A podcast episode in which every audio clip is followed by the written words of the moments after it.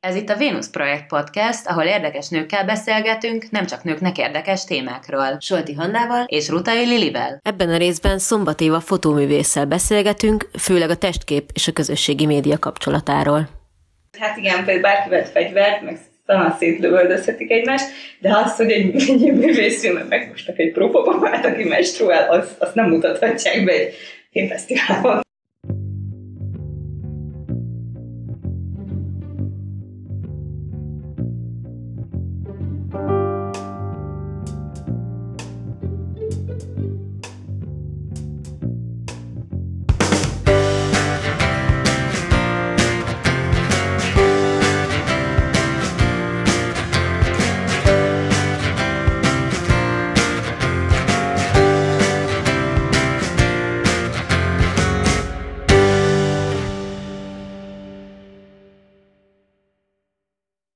Sziasztok!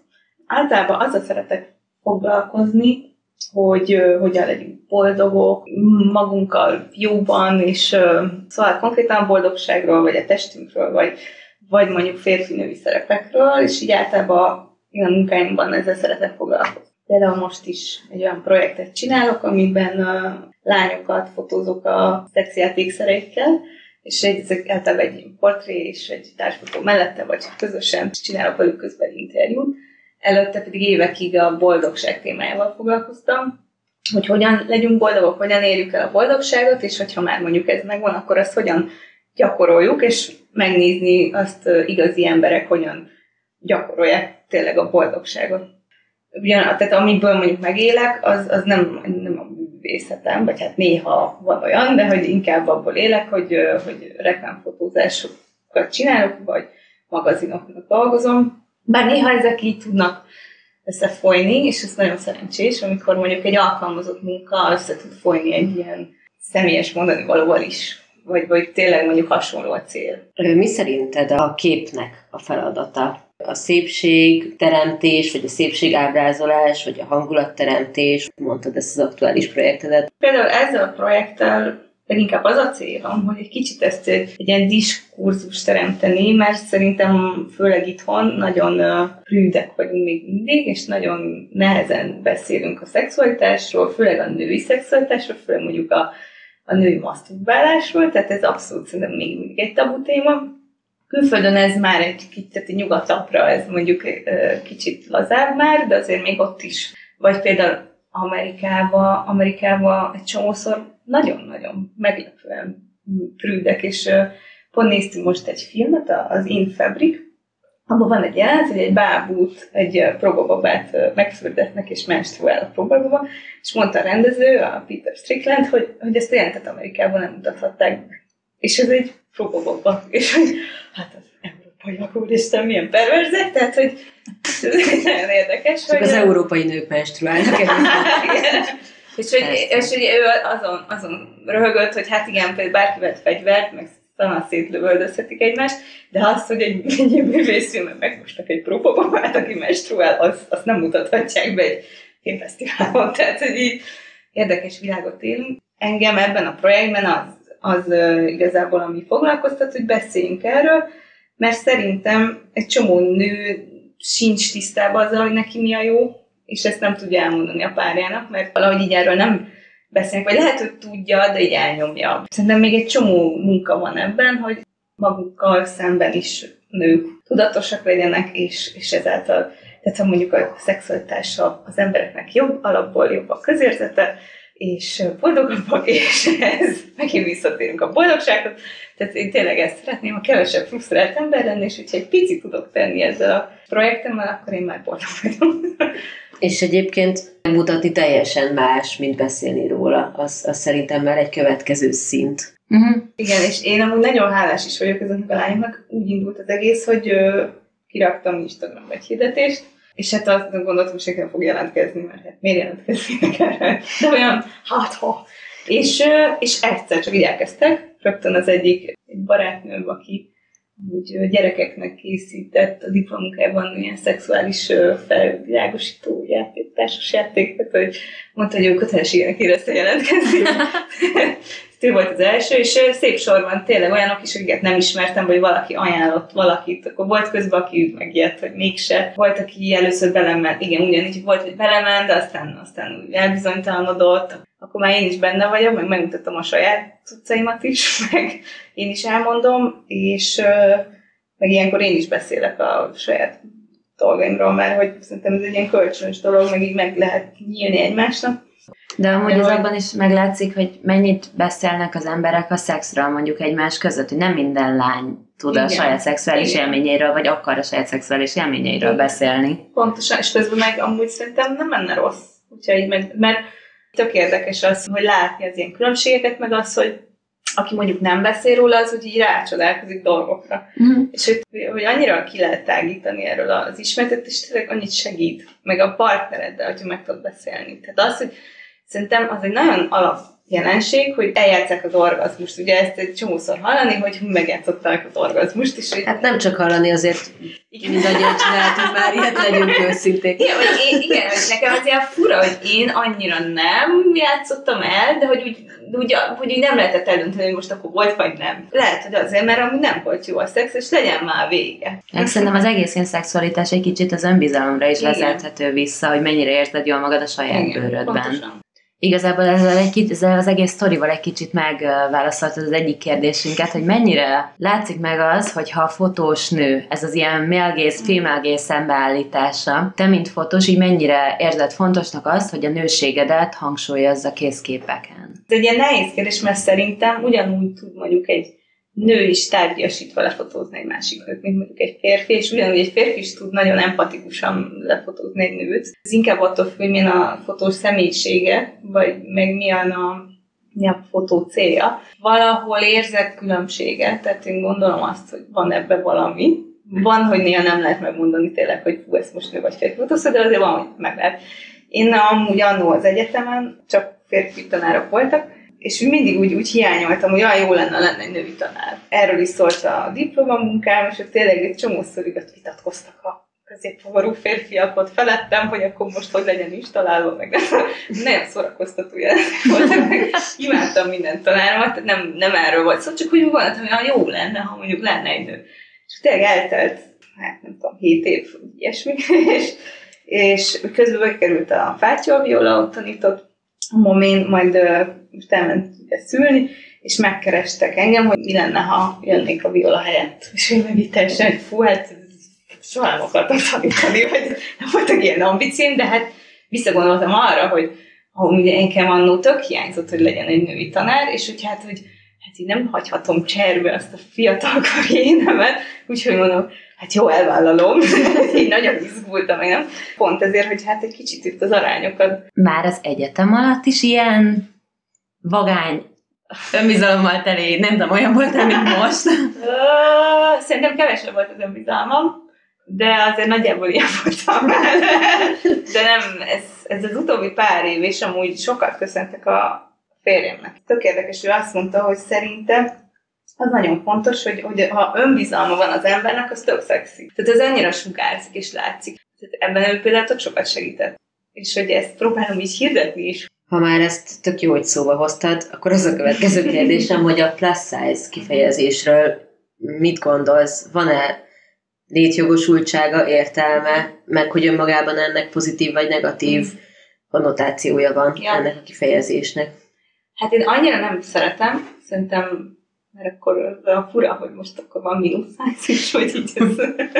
De értem, tehát ez, meg pont úgy most a Farkas Évával volt interjú, az a ugye, első magyar plus size modell, és ő mondta, hogy ez onnan jött, hogy a modelleknél a plus size, tehát hogy van ez az ugye klasszikus modellméret, és ez ahhoz képest nagyobb. De azért ezt így, tehát ilyen közéletben szerintem nem olyan jó, meg, meg ez már kicsit ilyen elavult szó, tehát ez egy pár éve volt inkább, és most már azért inkább ezt a körvit használják, tényleg jó lenne erre valami más szó. A körvi már jobb. A körvinek mi a magyar megfelelője amúgy? Tehát karcsú, ja. szerintem. Formás. Ja. Mondjuk a formás nem egy, azért nem jó fordítás, mert, mert lehetsz úgy is formás, hogy nem vagy körvi. Igen. Tehát, És mit gondolsz így a közösségi média és elsősorban nyilván az Instagram, mennyire van pozitív vagy negatív hatással, főleg a lányoknak az önképére? Hát szerintem ez ilyen nagyon kétélű dolog az Instagram, tehát hogy iszonyú rossz, és nagyon jó is tud lenni. Tehát attól függ, hogy hova kalandozik el a, az egyén, mert teljesen ki tudod zárni az ilyen szörnyű influencerek, akik tényleg csak azt posztolják, hogy hol utaztak, milyen izé, gazdagok, és hogy milyen koktélt isznak a, nem tudom, legújabb ruháikban, nem tudom, milyen gyönyörű tengerparton, és csodálatos az életük, mert szerintem ez nagyon nagyon nyomasztó és nagyon káros tud lenni. Tényleg maga, hogy ez folyton ezt látod, hogy mennyire fantasztikus az élete, amikor valószínűleg nem biztos, hogy ez így van. És ugyanakkor meg hogyha elindulsz, és egy, csak egy picit tényleg így nem mész olyan hashtagekre, mondjuk körvi, már olyan, olyanokat tudsz találni, olyan influencereket, akik, akik tényleg a, akik ilyen önbizalommal mutogatják a kerektett formáikat, és, és tök jó érzés látni őket, és nézni hogy fú, na hát nekem is ilyen, nem tudom, a combom, és nem is néz ki olyan rosszul fotón, tehát hogy lehet, hogy ez, hogy, hogy ez is lehet szexi, tehát hogyha már egy csomó ilyet nézel, szerintem annyira megváltozik a te gondolkodásod is. Tehát, hogy, hogy mert nyilván, főleg a 90-es években is csak azt hiszük, hogy a tökéletes testű nők, meg a tökéletes testű férfiak, és, és azért most már, ez utóbbi pár évben elkezdett a valós testek megjelenni, így a, a mindenféle közmédiában, és szerintem hogy ez egy tök jó irány. Engem amúgy az is érdekelne, hogy neked is visz, vagy hát neked viszonylag sok követőd van, és te hogyan döntöd el, hogy mi az, amit kiposztolsz, mert azért 5000 valahány ember követ. mit látnak ezek az emberek? Uh-huh. Hát ez jó kérdés, ott szoktam egy csomót szoktam gondolkodni. Ezt most ki lehet posztolni, vagy nem. De emlékszem, hogy az első olyan képemet kiraktam, hogy ilyen, ilyen seggemet mutogatom, és nagyon sokat gondolkoztam, hogy ezt így kimerjem rakni, vagy így ez para, vagy így nem, és hirtelen így felrobbant az Instagramom, és ilyen tök jó volt, tehát így nekem is így jól esett, és akkor így, így most, nem tudom, most még könnyebben kirakok például ilyen dolgokat, meg azért sok minden bealakít az Instagram, például tényleg az, hogy mostanában mindenki állóképen fotózik, tehát a, a momén is ezt a tanárok így észrevették, hogy hát ám már megint állóképek, ugye régen mindig a fekvőkép volt a klasszikus, meg a tévés, meg a mozi, meg úgy látunk, meg most már mindenki állóképet fotóz, mert hát jobban néz ki az Instagram. Tehát, hogy ilyen szempontból nagyon durván formál. De közben az nem biztos, hogy amúgy az a jobb kép, csak a, ami az Instán mondjuk sok lájkot hoz.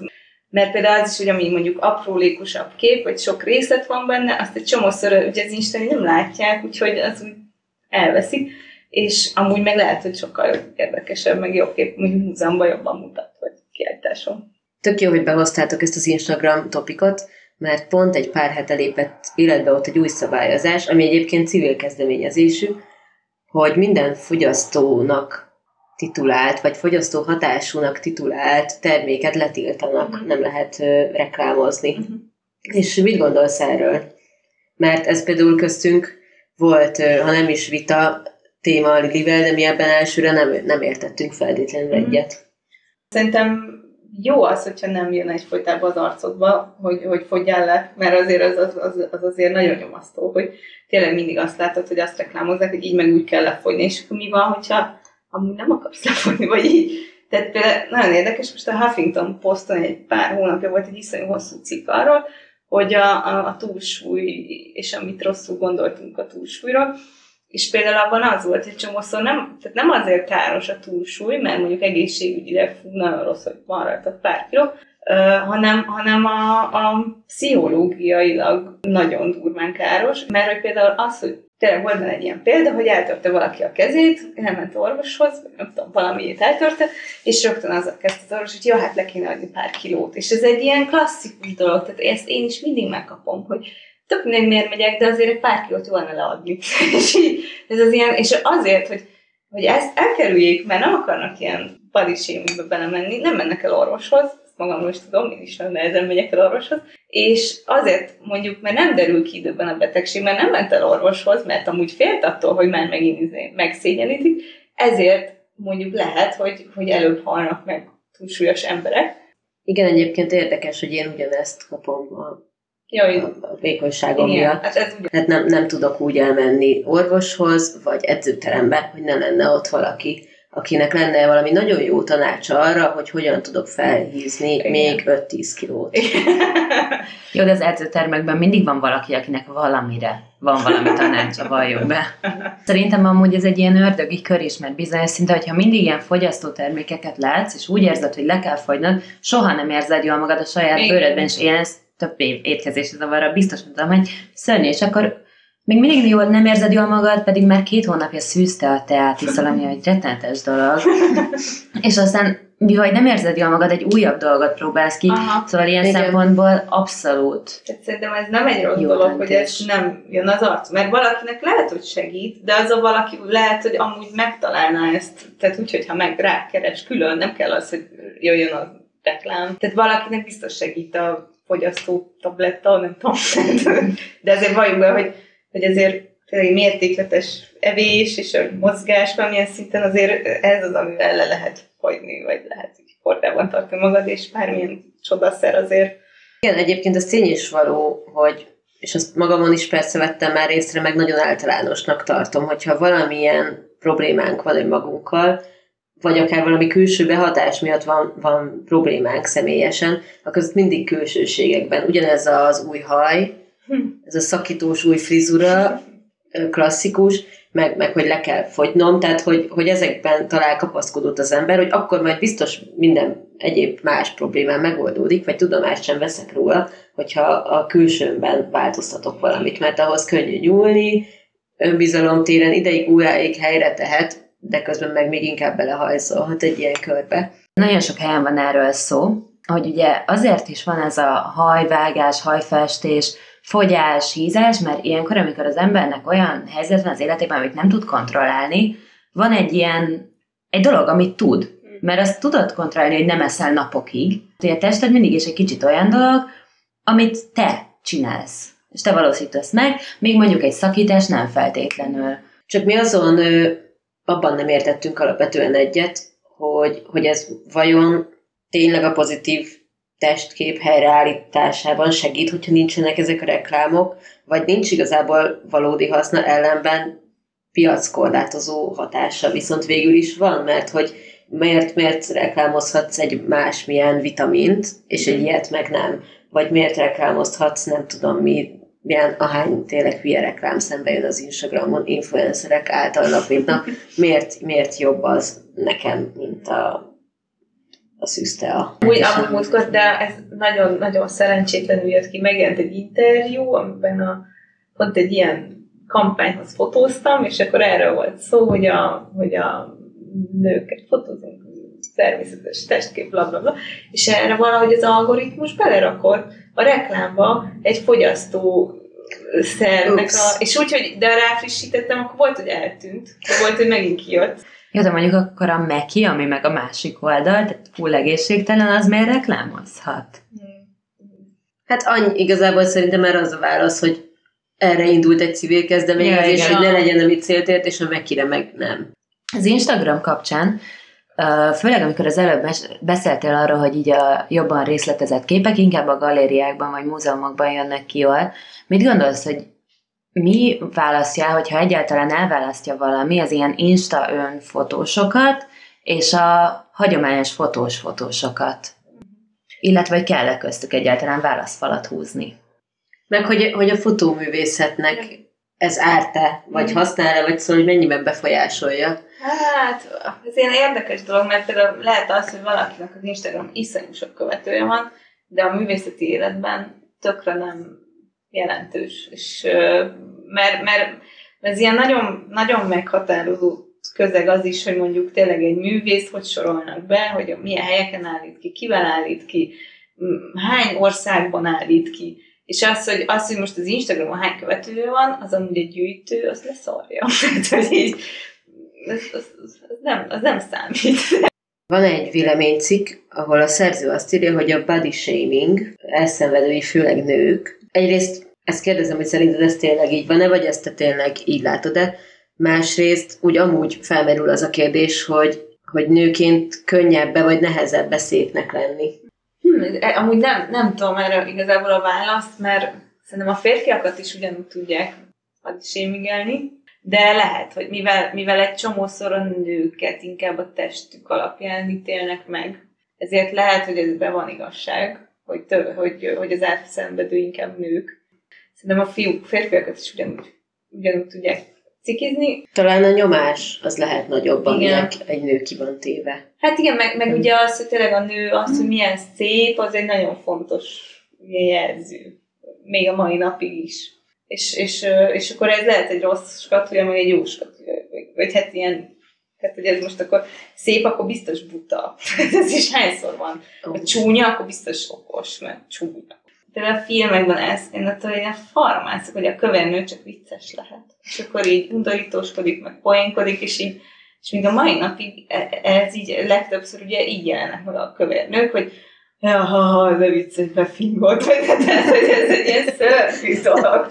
és, és mondjuk például pont most láttam, hogy kevés, nem annyira, tehát nem olyan rossz film, ilyen okés film volt, amiben a csábító szerető, úgy a férnek volt egy, egy, ilyen, egy ilyen jó nő feleség, és a csábító szerető, ez egy fiatal, jó nagy darab csaj volt. és így az is, az egy jó nagy seggű, egy ilyen maca, és így, így, így, végre látunk ilyet is, mert amúgy ez abszolút az, hogy egy, egy, egy kövérnő lehet szexi, az így nem jelenik meg, szerintem, tehát nem nagyon jelenik meg ez így a médiában.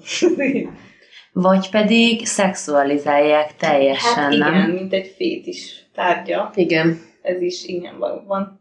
De amúgy nekem az jutott eszembe, hogy talán az is lehet ennek az oka, hogy még a férfiaknak nagyon sok tényezős az, hogy ő akkor milyen pasi, hogy akkor okos, vicces, tehát jól Szerintem néz ki. csak gazdag legyen. bírjon el, bírjon el ö, egy kiló cementet a vállán.